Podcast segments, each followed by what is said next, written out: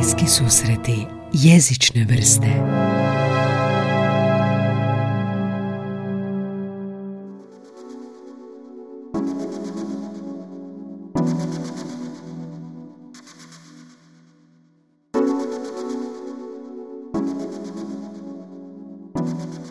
Evo danas imam e, čast ugostiti redovitog profesora na Filozofskom fakultetu i redovitog člana Hrvatske akademije znanosti i umjetnosti, gospodina profesora Ranka Matasovića. E, profesor Matasović objavio je više od 160 znanstvenih radova u Hrvatskoj inozemstvu, razne prijevode latinskog, grčkog, hetitskog, staroirskog, novoirskog, govori puno jezika i danas e, mi je čast s njim razgovarati o određenim specifičnim područjima.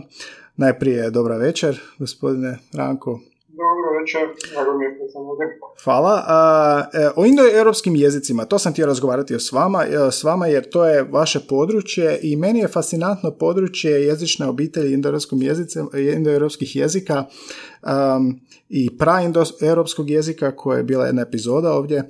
Što je vama fascinantno kod te jezične grupe i zašto se time bavite?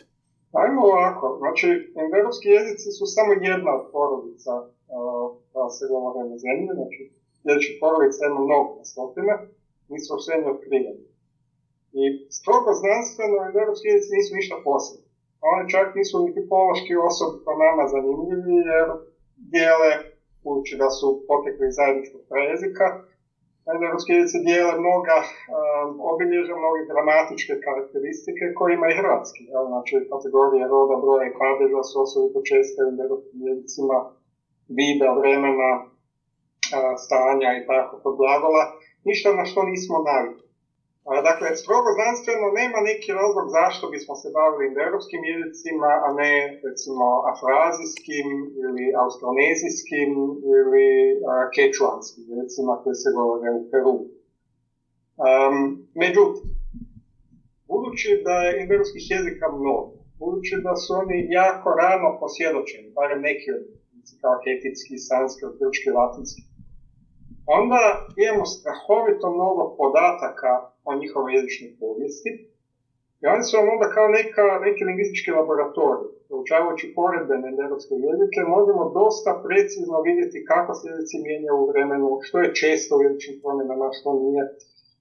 Um, I to onda ih čini jako zahvalnim za poredbeno proučavanje, jer ih je mnogo, jer ima u stare spomenike.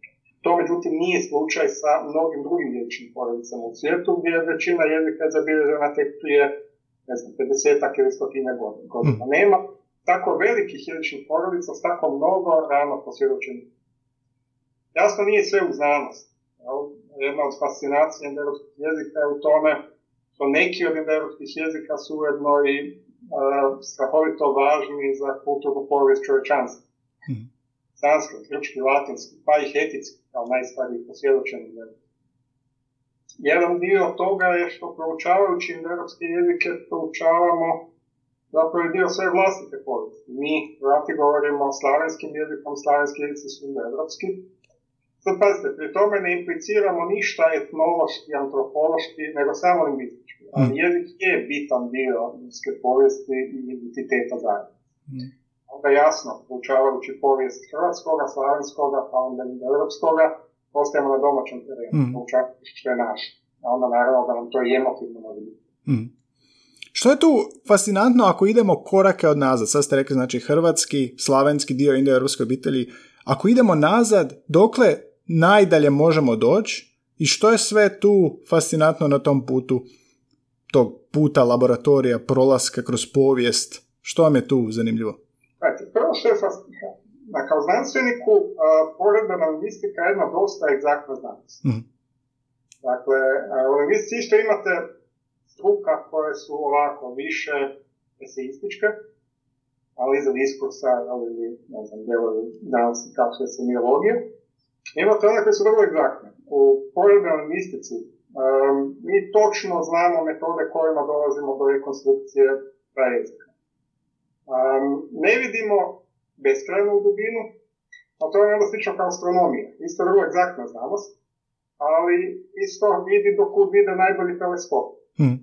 slučaju pojme lingvistike i jezične porodice mi možemo prilično egzaktno rekonstruirati fonologiju europskog jezika, znači glasove, velik broj oblika, znači gramatičkih kategorija, ali recimo nastava kad pade za rod broj, nešto manje kod glagola, no? a neke stvari ne možemo rekonstruirati, jednostavno ih ne vidimo, nemamo dovoljno dobar teleskop, recimo sintez, no? strukturu rečenice. Ponešto se zna ili se uvjerljivo nagađa, ali um, sintaksa je jedno takvo područje gdje zapravo je rekonstrukcija vrlo teška. Hmm. Sad, sve dalje od indoeuropskog prajezika je tlo ajde recimo, spekulaciju, ali ne samo spekulaciju, nego je onako racionalno nagađanje. Hmm. Dakle, vrlo je vjerojatno da je indoeuropski prajezik bio dio jedne šire nadporodice, to neki lingvisti zovu stratičko termino stratički je dosta star, ali popularizirao je stratičku hipotezu ruski lingvist Vladimir Vilić Svitić u sredini 20. stoljeća. To je hipoteza prema kojoj su indoeuropski jezici srodni uralskim jezicima, kao što je mađarski i finski primjerice, zatim afrazijskim jezicima, kao što je staroegipatski izumrli i mnogi semitski jezici, primjerice hebrejski i arabski, Zatim dravitskim jezicima, poput tamilskoga koji se govore u Južnoj Indiji, karpelskim jezicima kao što je gruzijski i altajskim jezicima, a to su turkijski jezici, recimo turski, tungusko-manđarski jezici i mongolski. Je to znači da se indijski prejezik zapravo koristio na tom području Kavkaza i tamo je nastao ili je to... Ovako, ovako. Um, točno gdje i kada se govori o europski prejezik, budući da nije posvjedočen tekstovima nego rekonstruiran, mi to ne možemo sigurno znati, ali vrlo je vjerojatno da se taj prejezik govorio sredinom četvrtog tisućeća, negdje sjeverno od Crnog mora i u blizini Kaukaza. mm imamo metode koje nam to, ali recimo, ne dokazuju, ali čine vrlo vjerojatno. Ako je indoeuropski prejezik srodan ovim drugima koje sam naveo, dakle, kartelskim jezicima, dravitskim jezicima, uralskim jezicima i ove druge koje sam nabrojao. Dakle, ako je nostratička hipoteza točna, onda bi to značilo da se zajednički nostratički jezik iz kojeg su potekli svi nostratički jezici, da se on govori isto negdje u području ajde, središnje i sjeverne Eurazije. No? Hmm. Točno kada i gdje, to je moralo biti još u prije neolitičkog razdoblja, znači mezolitik, vjerojatno to vjerojatno nikad nećemo znači, pouzdano znati. Mm. Također, znači kada govorimo o strateškoj hipotezi, znači to je, to je ono što recimo posredno zaključujemo kao vjerojatnu pretpostavku, ali nije znanstveno dokazana činjenica. Moguće je da nisu svi jezici, odnosno porodice koje sam nabrojao doista potpuno nego samo neki recimo za uralske jezike se čini puno vjerojatnijim da su srodni tekstima, nego recimo za dravitske jezike. Mm-hmm. To je zemljopisno u više smisla. Mm-hmm. Uralski jezici tu se proširili negdje iz središnjeg Sibira, iz područja Urala, južnog Sibira, zatim iz područja Urala. To nije tako daleko od uh, ukrajinske stepe gdje postavljamo da se govori engleskom. Mm-hmm. Jug Indije je puno dalje, pa onda treba puno više nekakvih povijesnih arheoloških pretpostavki da se učini klauzi vjerodostojnim zamisao da su i dravitski jezici. Mm. Znači, tu smo u sferi nagađanja, manje ili više uvjerljivih argumenata, ali nema sigurnih mm. E, mogu ovako probati malo poglupiti pitanja i poglupiti ako ćete mi se pridružiti u ovom uh, malo uh, neznanstvenom poglupljivanju, pa ću postaviti neka pitanja koja onako um, bi ja imao da sam dijete, ili još uvijek imam, jer ne znam, tako nekad smatram da jesam. Um, zašto Može, kako možemo uopće povezati da je jedan jezik se razvio iz drugog, na temelju čega? Ne govorim to ovim struč, struč, uh, najsličnijim, nego kako smo sigurni da je nešto, ili relativno sigurni da je nešto nastalo iz nečega? Je to zbog riječi? Hoće biti ista riječ? Hoće biti isti nastavak? Što? Ovako, znači ovako. Znači, ponekad možemo promatrati taj proces.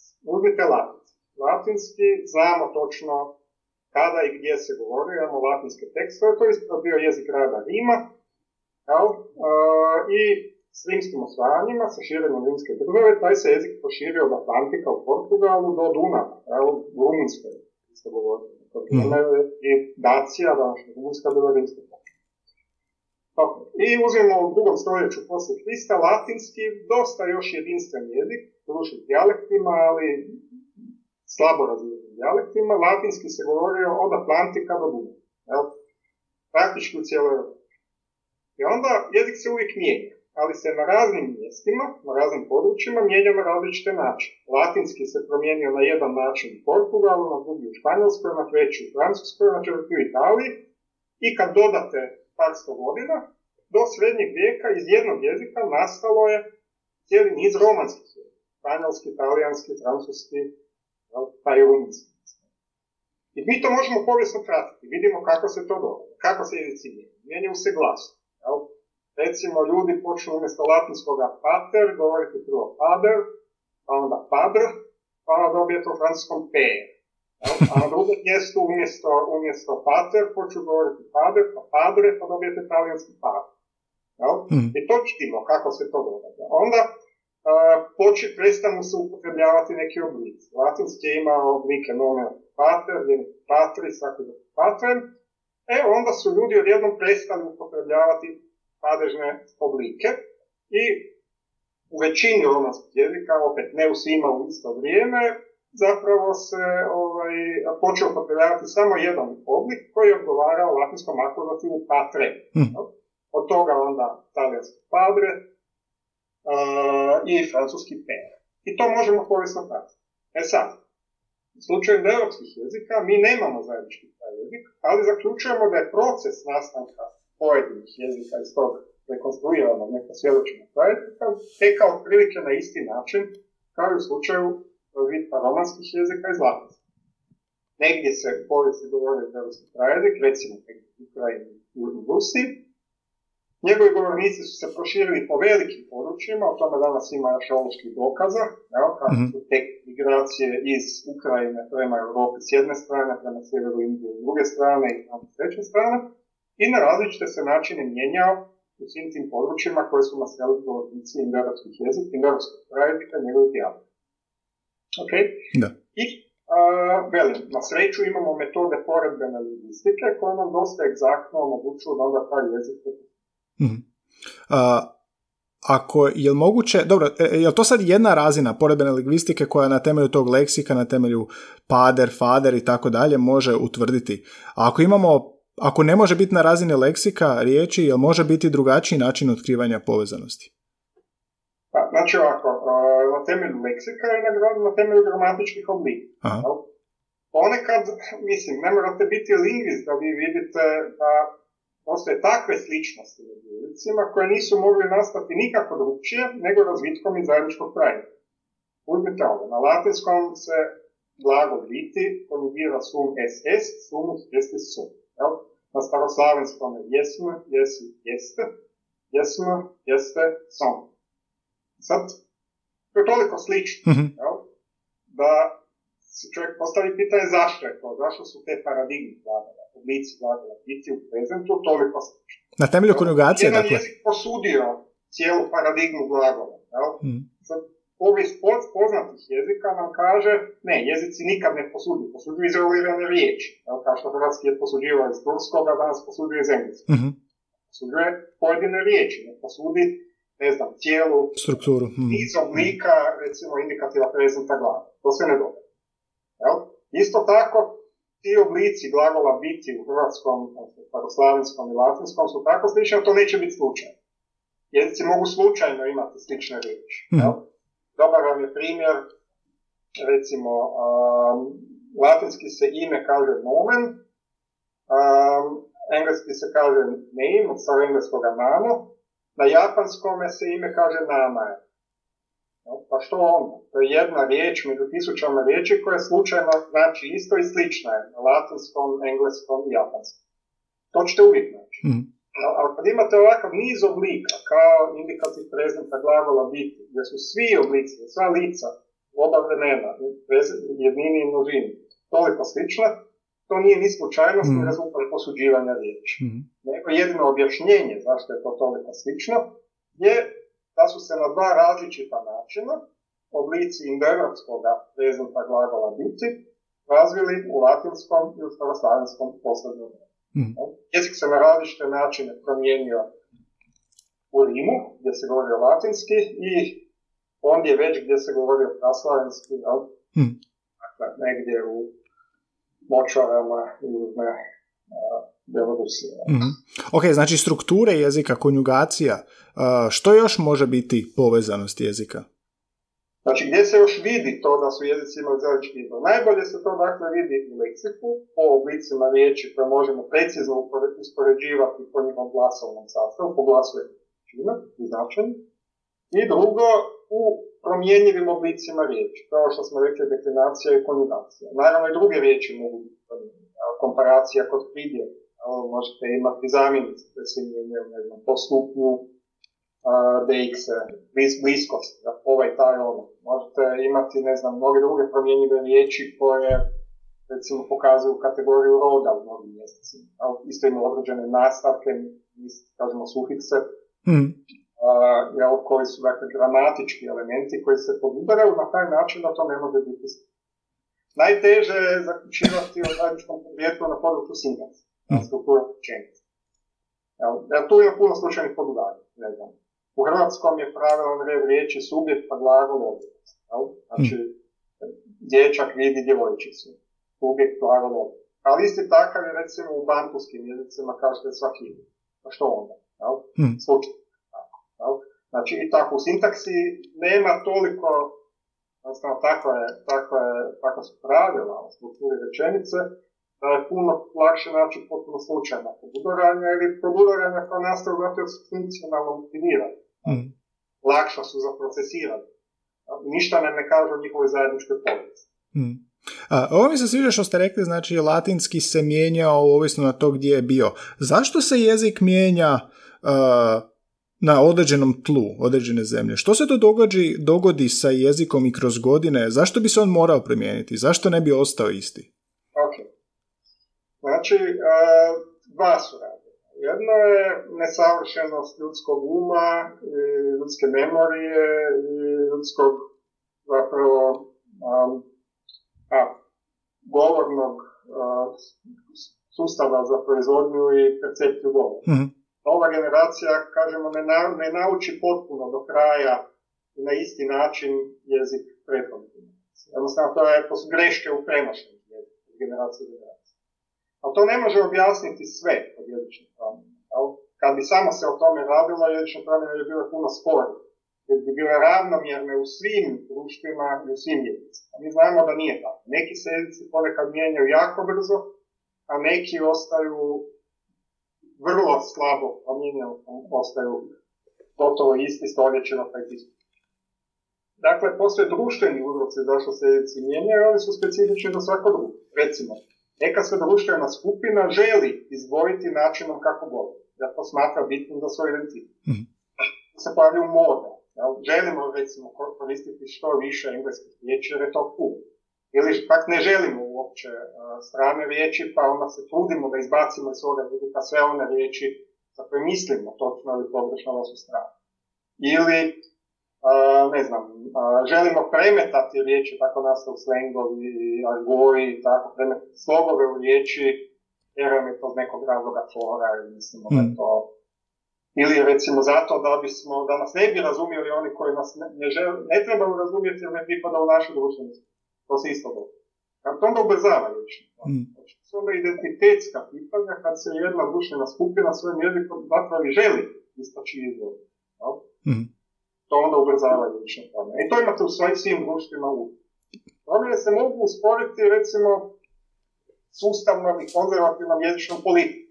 Time da imate školski sustav koji jako njeguje jako cijeni primjerice stare književne tekstove koje su važne isto za kulturni identitet zajednice, jel? Onda u školi stalno, stalno, stalno čitate Homer. Jel? Tako je grčki. Grčki je, pazite, bio je jedan jedinstveni jezik 1500 godina prije Krista. Jel? Kad je prvi tekst na grčkom, Mikenskoj grčkoj pismo Mirna da je napisan. Mm. Ovo su drugog tisućeća prije Krista, grčki je bio jedan jezik. I danas još uvijek jedan jezik. Nije iz grčkog nastalo deset jezika, ili dvadeset, kao iz latinskog je nastalo mnogo, mnogo romanskih jezika. Prvo, grčki se nije tako proširio. Mislim, u jednoj fazi se proširio grčki kolonizacije, ali većinom je ipak ostao ograničen na Peladu i svijesnih područja. A drugo, to je bilo i za Grčke, za Grčke tijekom cijele povijesti pitanje vlastitog identiteta i jedne konzervativne kulturne tradicije koja je ustrajala na tome da se klasični tekstovi prenose, čitaju, da su važni dio školskog kurikula. Mm. Od klasične Grčke do skoro do danas Homer je osnova obrazovanja u Grčkoj. Mm. Jer je to čak i u bizantskom razlogu, znači kroz srednji vijek. To vam onda usporava Mm. Jer su stari tekstovi važni, važno je imitirati, ponašati način kako su oni nastali, barem kad se piše, pisali. Mm. A kad idemo unazad uh, od ovog indoeuropskog i praindoeuropskog, znači li to da je morao biti pisani trag da bismo mi mogli utvrditi te sličnosti i promjene i razvitak jezika? I što je onda ako nema? Nije, nije nužno. Nema. Indoeuropski prajezik nije posvjedočen. Njegovi govornici nisu dali pisati. Ili ako jesu, arheolozi njihove zapise nisu našli. Znači, vi možete reći indoeuropski jezik je teorijski konstrukt. Kako vi znate da on postoje? Znamo kako astronomi znaju da postoje crne rupe. Ne, mislim, danas ih čak i vidi. Hmm. metode prema mogu na neki način vidjeti djelovanje crnih rupa na ovom Ali dugo se za crne rupe zapravo znalo da postoje, ali se nije moglo vidjeti. Tako, lingvisti znaju da indoeuropski krajevi postoje, ali nema njegove tekste. A kako znaju da postoje? Da postoje metodama rekonstrukcije i time što postoje podudarnosti o kojima sam govorio, oblicima, riječima, europskim riječima, koje se ne mogu nikako ručije objasniti, nego postavljanjem zajedničkog Kao da je nema pretka živog, ali znamo da je morao biti da bismo mi došli. Mhm. A, a, znači, ako nema nešto zapisano, mi ne možemo utvrditi da je postojalo, ako je davno u povijesti.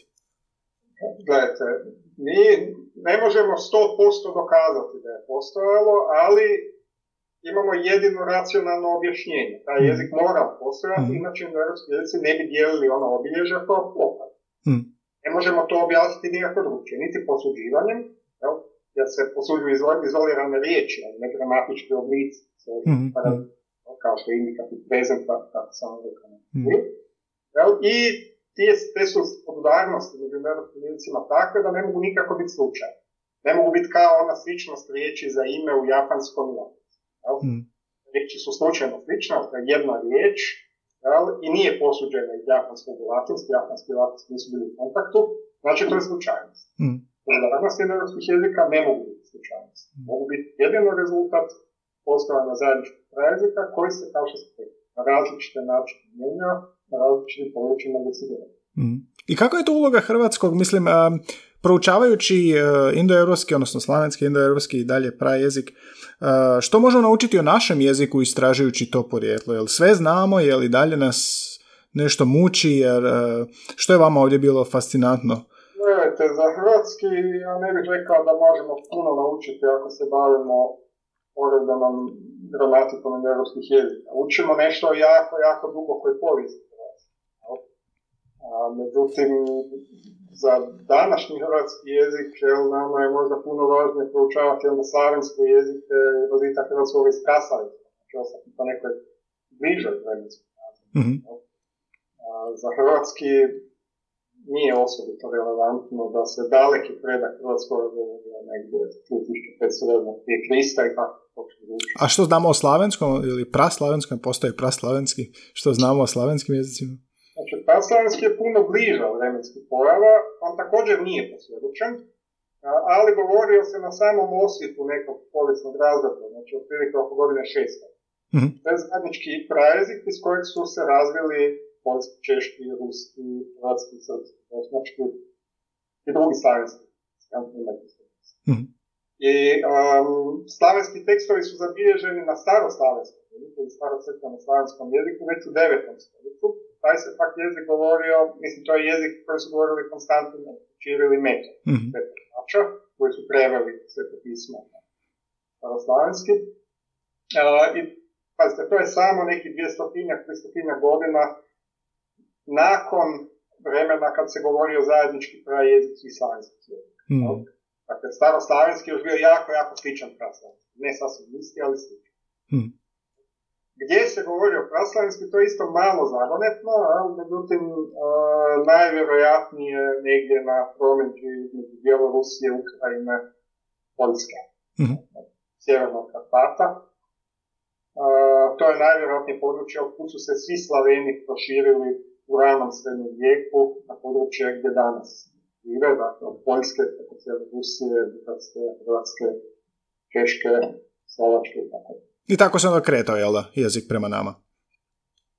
Tako, znači u vrijeme kad su naši preci, opet u lingvističkom smislu naši preci, ništa ne kažemo o našim fizičkim precima, prema ne znam ništa, prema nešto mogu reći genetičar, hmm. naši lingvistički preci, jel, kad su dospjeli ovaj, u današnju Hrvatsku, oni nisu govorili nekakav hrvatski, govorili su prasnici.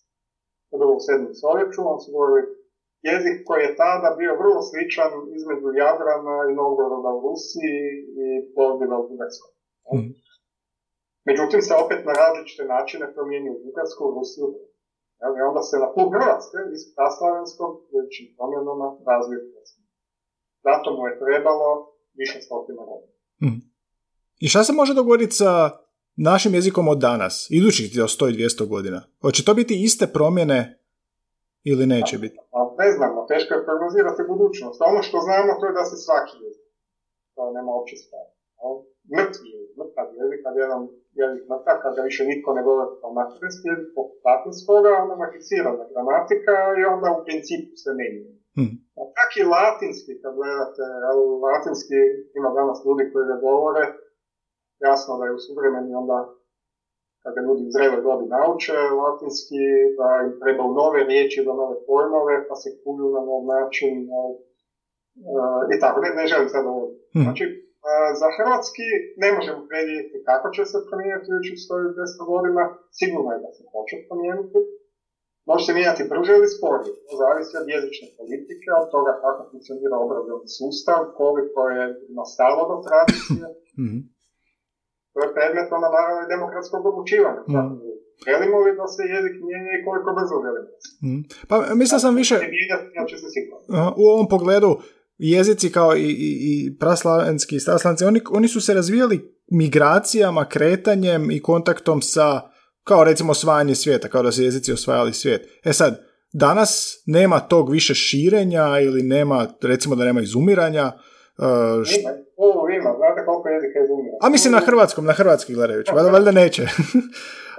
Ali kako će, koje su promjene potencijalno moguće u novom mileniju, u ovom mileniju za 100-200 godina, a da to nisu, to ne mogu biti one iste promjene kao prije stoljeća 2-3?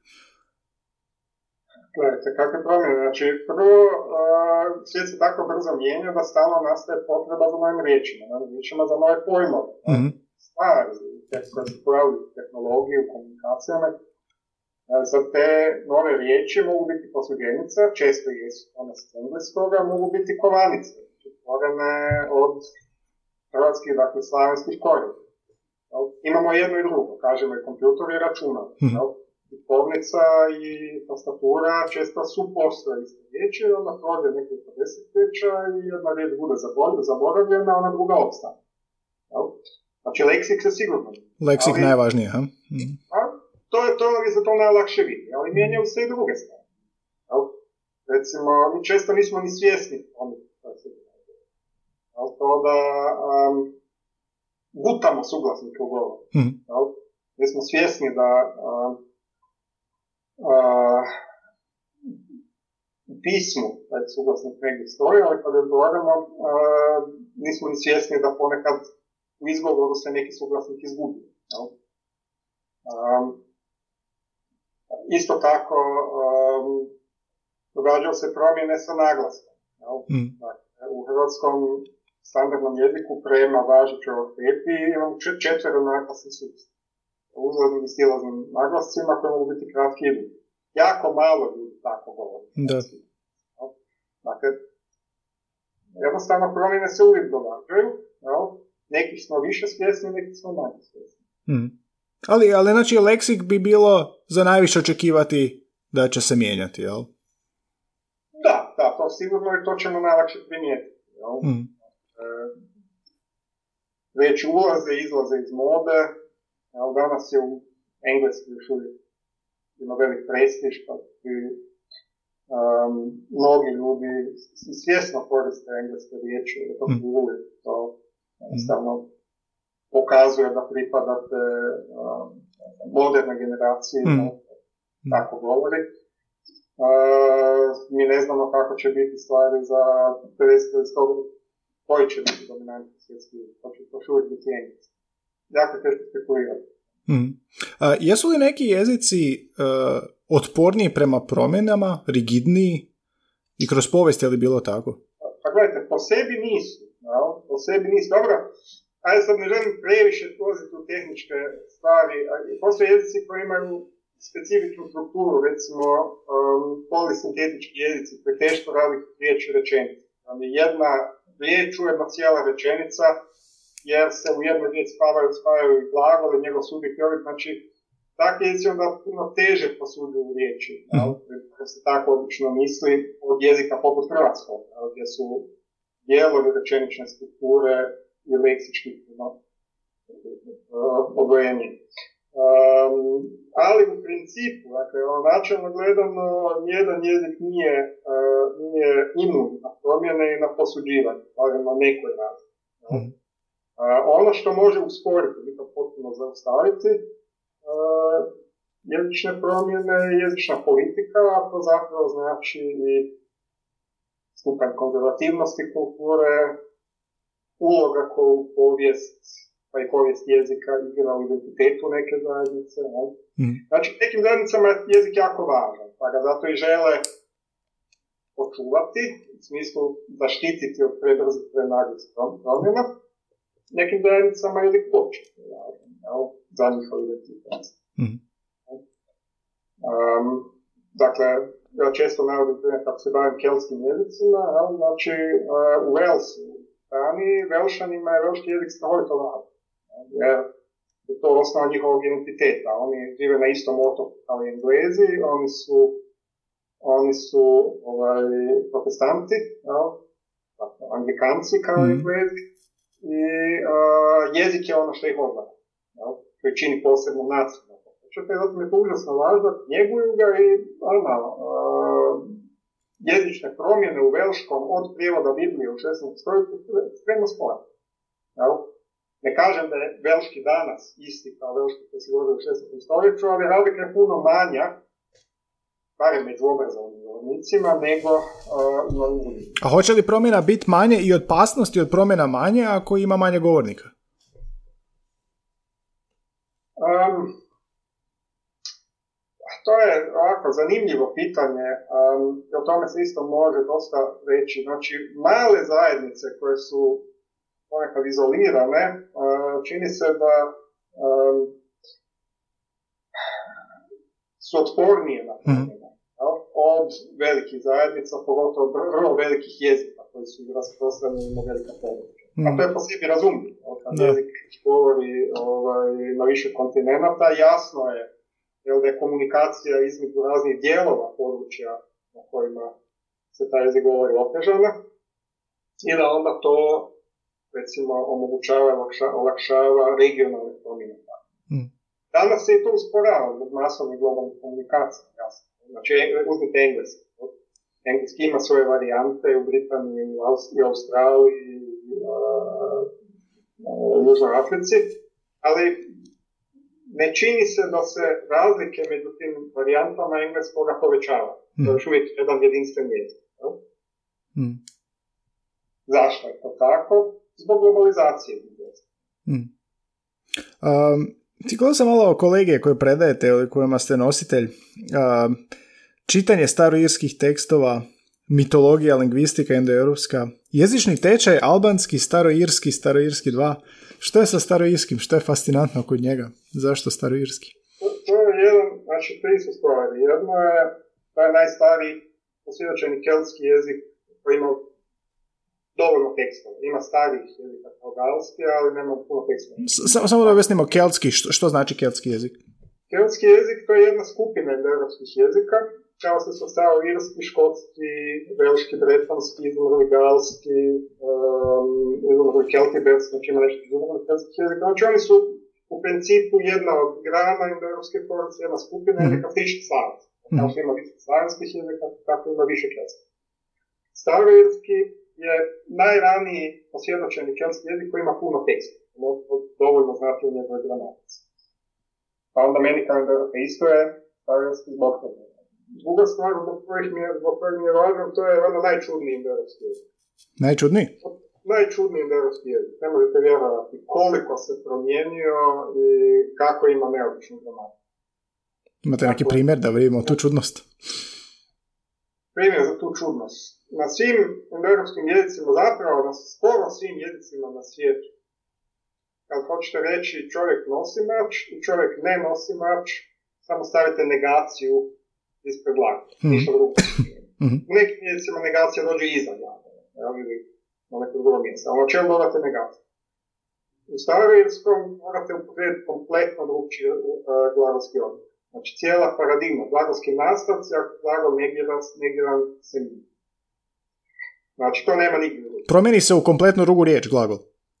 Totalno se promijene glagolski nastavci uh, za lice, broj, i vrijeme, jel, ako glagol ima negaciju ili upitnu riječ ili nešto drugo što u rečenici stoji. Zvuči kao noćna mora zaučiti ga kao strani jezik. Teško da nauči. Drugo, još gore stvari su tako zvane konsonantske mutacije. A šta to znači? To znači, recimo ovako, ako je imenica ženskog roda u rečenici, onda početak, prvi suglasnik e, na pridjevu koji stoji iza nje se mijenja. Suglasnik na pridjevu. morate naučiti, morate naučiti pravila kako se mijenjaju početni suglasnici u riječi, zavisno od toga u kojem je rodu, broju ili padežu prethodna riječ pa svoju reći. Kurs. No.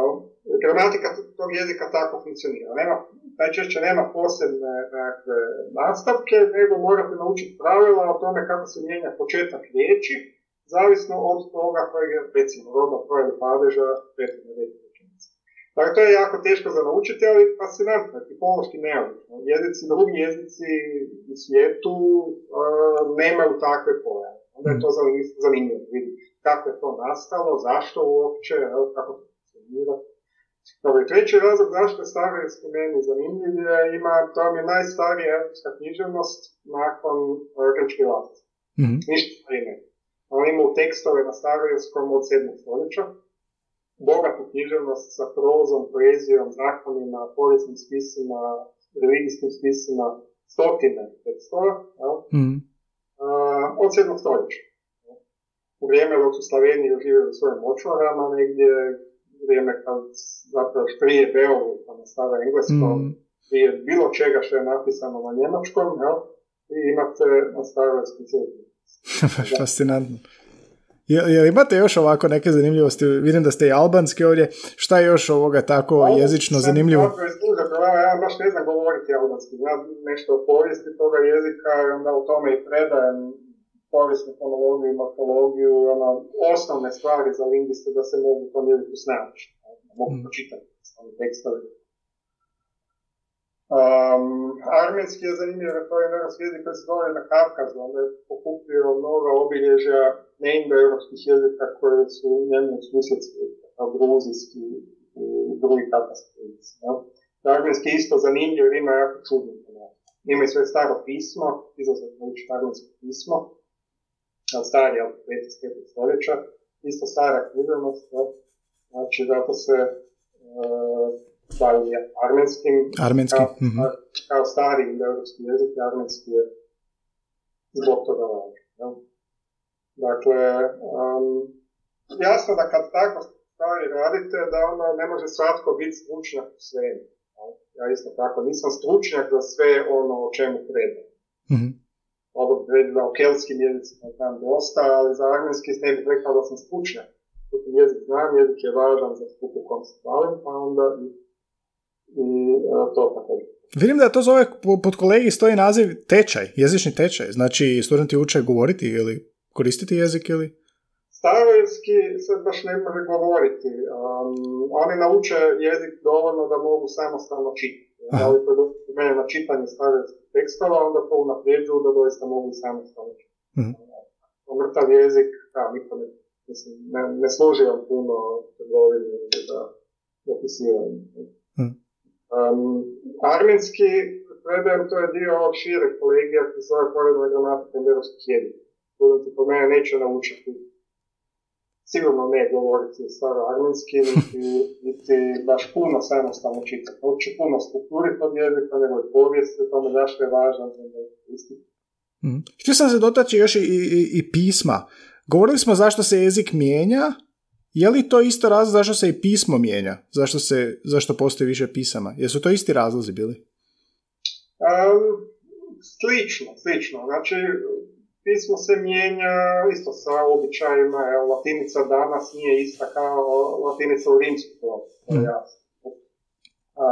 latinica i sama je zapravo se razvila preko etručanskog pisma u osnovi iz feničanskog alfabeta kao i grčko pismo. Mm. Znači ljudi su kopirali oblike slova od svojih susjeda, od onih s kojima su bili na dodirima, ali su i mijenjali, a nisu sve kopirali, pa često i zato jer su morali dodavati slova vrlo, vrlo rijetko dva jezika imaju potpuno isti popis suglasnika i samoglasnika. Morate dodavati slova da bi se mogao nekim pismom pisati vaš jezik. Mm. Međutim, ponekad se događa i to da netko izmisli pismo potpuno iz glave, novo pismo. Mm. armensko pismo je izumio armenski biskup, Mesot Naštac, koji je sigurno znao grčki, jer bio je znači, svećenik koji je ovaj, uh, sigurno učio grčki, zna pisati, učio grčki, ali mislio je slova koje mu malo veze grčki. Znači nije adaptirao grčki alfabet, nego mislio skroz skroz novost. Mm. Slično je napravio i Čiril, odnosno Konstantin koji je izmislio glagoljicu. Neka slova na glagoljici podsjećaju na grčka, ali većinu je Konstantin izmislio. Zašto baš tako, zašto ne drugčije, trebalo bi njega pitati. Mm. Bila je jedna zanimljiva pripovjetka, to jest kratka priča Teda Chianga i snimen je film po njoj, ovaj Arrival, ne znam se gledali, kad dolaze vanzemaljci pa sa svojim pismom. I nešto su oni spominjali kao linearno, nelinearno pisanje. Je moguće... mi, mi jezik shvaćamo kao linearno, pismo shvaćamo kao linearno, jedna riječ falo za drugom, ovo što ste rekli. Je li moguće da će se a neću reći, teško je predviđati naravno, ali je li moguće uh, da ili postoji ili je postojao kroz povijest jezik koji nije takav bio? Pismo koji nije tako bilo? Um, znači, struktura ljudskog uma da procesira informacije u vremenu. Hmm. Onda kad te informacije probate nekako u prostoru izraziti, jasno da će to biti nekako linearno. Znači, možda će računala izmisliti neko nelinarno pismo, mi to ne znamo, evo, kako će funkcionirati inteligencija, inteligencija koja možda računala samo, samo razviju. U tom filmu koji spominjete, poanta je upravo u tome da um došljaka na zemlju ne mora biti strukturiran kao ljudski um. Mm. Možda je strukturiran tako da paralelno mogu procesirati informacije na različite načine ili ih komunicirati na taj način, što ne mora onda imati linarni mm. Ali ljudski um je takav da onda i komunikacija na neki način linearizirana u vremenu, pa onda i u prostoru. Zato sva ljudska pisma su na neki način linearizirana. Ne sva na isti način, smjer, smjer pisanja može biti različit, desna na lijevo, lijeva na desno, od ovdje prema dolje, uvijek je neka linearizacija. Mm, ali vrijeme je, vrijeme je ograničavajući faktor, da. koja, koja vas pitanja, pitanja gone na koje ne možete dobiti odgovor? Odnosno, koja biste pitanja, na koja biste pitanja voljeli dobiti odgovor da možete, koja nisu dostupna istraživanjem? Što vas onako fascinira što je možda nedohvatljivo? Iritira me, recimo pišem hrvatski etimološki riječnik onda me iritira kad nađem neke posve obične riječi čiju ne mogu naći etimologiju. Ne znam ovo. Dakle, to je, to je grozno. Ljudi to rade isto sto godina. Petar Skoki cijeli život posvetio tome i još uvijek ima riječi gdje se mora reći da je ne znam. Dakle, svako sitnice, ali sitnice koje ovih nekakvih velikih pitanja, ja bih doista rado znao uh, spojnije jezičnim porodicama srodna europska jezična porodica. I onda primjerice što je povijesna istina o tim nekim predpovijesnim dodirima između hrvatskog i kavkazskog jezika. Njima bavim to vam je ono, tu sigurno nešto ima, ali točnu istinu, nažalost, ne znam, ja bih rado znao. Jel se ikad može nekako tako duboko i daleko ići? Jedno arheološkim iskopinama nekim, Da, suradnjom, interdisciplinarnom suradnjom genetike, arheologije i lingvistike. Mm, mm. Puno jezika još ima koji nisu dobro ni opisani, trebamo i za gramatike, riječnike, gotovo za male jezike koji ne Za one jezike koje, koje imamo, treba razraditi poredenu gramatiku, da se može rekonstruirati po zajedničku to je dugi mukotrpan posao. Mm. Nije za jednog čovjeka, nego za timove i generacije. Mm. Um, o, hvala, ovo je baš zaista fascinantno bilo. Uh, vidim ovdje uh, spomenute neke jezike, pa sam samo htio pitati u koji su to jeziki. Hetitski, kabardinski? Da, hetitski je isto stari izumrli anatolijski jezik. Anatolijski jezici su isto grana europske porodice, kao slavice. Svi anatolijski jezici su izumrli, govorili su se o drugom tisuću lista u jeziku. Hetitski je najbolji svjedočen među njima, on se ne njima bavio. Kabardinski je jezik koji se govori na Kavkazu, nije evropski. On je srodan i drugim zapadno-kavkaskim jezicima. Njim sam se bavio isto čisto zbog fascinacije, vrlo, vrlo neobično. Mm. Evo, vi ste za te jezike rekao da vuče negrijski. Mm-hmm. To kad imate jezik koji ima dva samoglasnika i 80 nešto suglasnika, podbilja čisto ovako, po utisku jako neobično mm-hmm. Je li u jezicima ima uh, angažmana, vjer, vjerojatno ima, mislim, da se ugržene jezike očuva živima, da ne umru? Da, da, na tome lingvisti rade, ali sad sve više postoji svijest u ovim drugim državama, ovim zajednicama, da su jezici po sebi nekako ukupno korisna vrijednost, to treba se mm. Znači, čuvajući jezik čuvamo i kulturu da ne izumre, evo. Da, da, jedan, da kažem, čujemo nešto što život čini zanimljivo. Znači, mogli bi ljudi govoriti samo jednim jezikom, to bi možda bilo efikasnije i dobro za ekonomiju, ali želimo Mm. Da svi ljudi na zemlji govore samo jednim jezikom. Mm. Malo razmislite, ono, želimo li tako dosadno situaciju, ja bih rekao, možda ima ljudi koji misle da bi to bilo dobro, ali da velika većina ljudi bi rekla ne, neće, ovo je zanimljivo. Mm. Od, o, samo da se vratim na hrvatski malo, od tih utjecaja, naravno to je slavenski jezik, ali od svih utjecaja kroz povijest, pod, i uključujući današnji, recimo i engleski, pod kakvim je sve utjecajima hrvatski kroz povijest bio? Koji su najveći utjecaj na hrvatski bili? Ajmo ovako, e, znači na hrvatski od doseljenja Slavena u našu mm domovinu, najveći utjecaj od početka zapravo izvršio latinski, ali ne one klasični latinski, nego vulgarno latinski i poslije romanski jezici koji su latinskoga pogleda. Mm. znači, ne znam, dalmatski i onda drugi susjedni romanski jezici, kao talijanski u Hrvatskom ima jako puno riječi koje su romanskog, dakle izvorno latinskog porijekla, a nisu stareći. Ono naravno turski, jel? Mm-hmm. stoljeća ratova, ali kulturnih trgovačkih kontakata sa turskom, sa turskim posjedima. Njemački naravno, u manjoj mjeri mađarski, znači gdje imamo tisuću godina, tisuću godina zajedničke povijesti s Mađarima, možete na prste dvije ruke nabrojati mađarske posuđenice iz Hrvatskog. Znači, u Hrvatskom je posuđenice već posuđene iz mađarskoga, da su u hrvatskom standardnom jeziku. Tako malo. Ovaj, I da, naravno, ovi veliki jezici kulture, znači, od latinskog krčki, zatim jezici evropske kulture kao francuski, mm sve su to jezici koji, koji su hmm. davali velik broj riječi mnogim, mnogim evropskim jezicima, pa tako i tako. danas, naravno, hmm. I ovo što ste rekli, recimo mađarski, pa snimao sam epizodu o baskijskom. Kako je moguće uh, uh, taka izolacija uh, tih jezika kao što su ugrofinski, odjednom ovoga mađarski, jel, ugrofinski, jel, okružen slavenskim, germanskim, odjednom kao siroče ovdje. Jel znamo to zašto je tako došlo do te izolacije? Mađari su se, Mađari su se poselili u 9. stoljeću, tako se zove njihovo poseljenje, došli su najbliži srodnik mađarskome, jezik koji je blisko srodan mađarskome, se govori u Sibiru. Vodski i ostjački dva mala jezika u Sibiru, to su najbliži srodnici Mađara. Znači, ovo je jedna duga migracija bila kada su Mađari došli u Panonskom nizinu. Bili su fizički izolirani, niko ih nije razumio, i kulturno i po svemu uh, su zadržali svoj identitet. Nije bio dio identiteta, jel? Do kojeg su držali. Mogli su, jel? Mnogi, mnogi uh, narodi koji su prošli slične migracije bi nakon nekog vremena počeli govoriti nekim drugim. Mađarima to čini se nije bila opcija, oni su svoj jezik njegovali i. Mm. Vrlo jednostavno.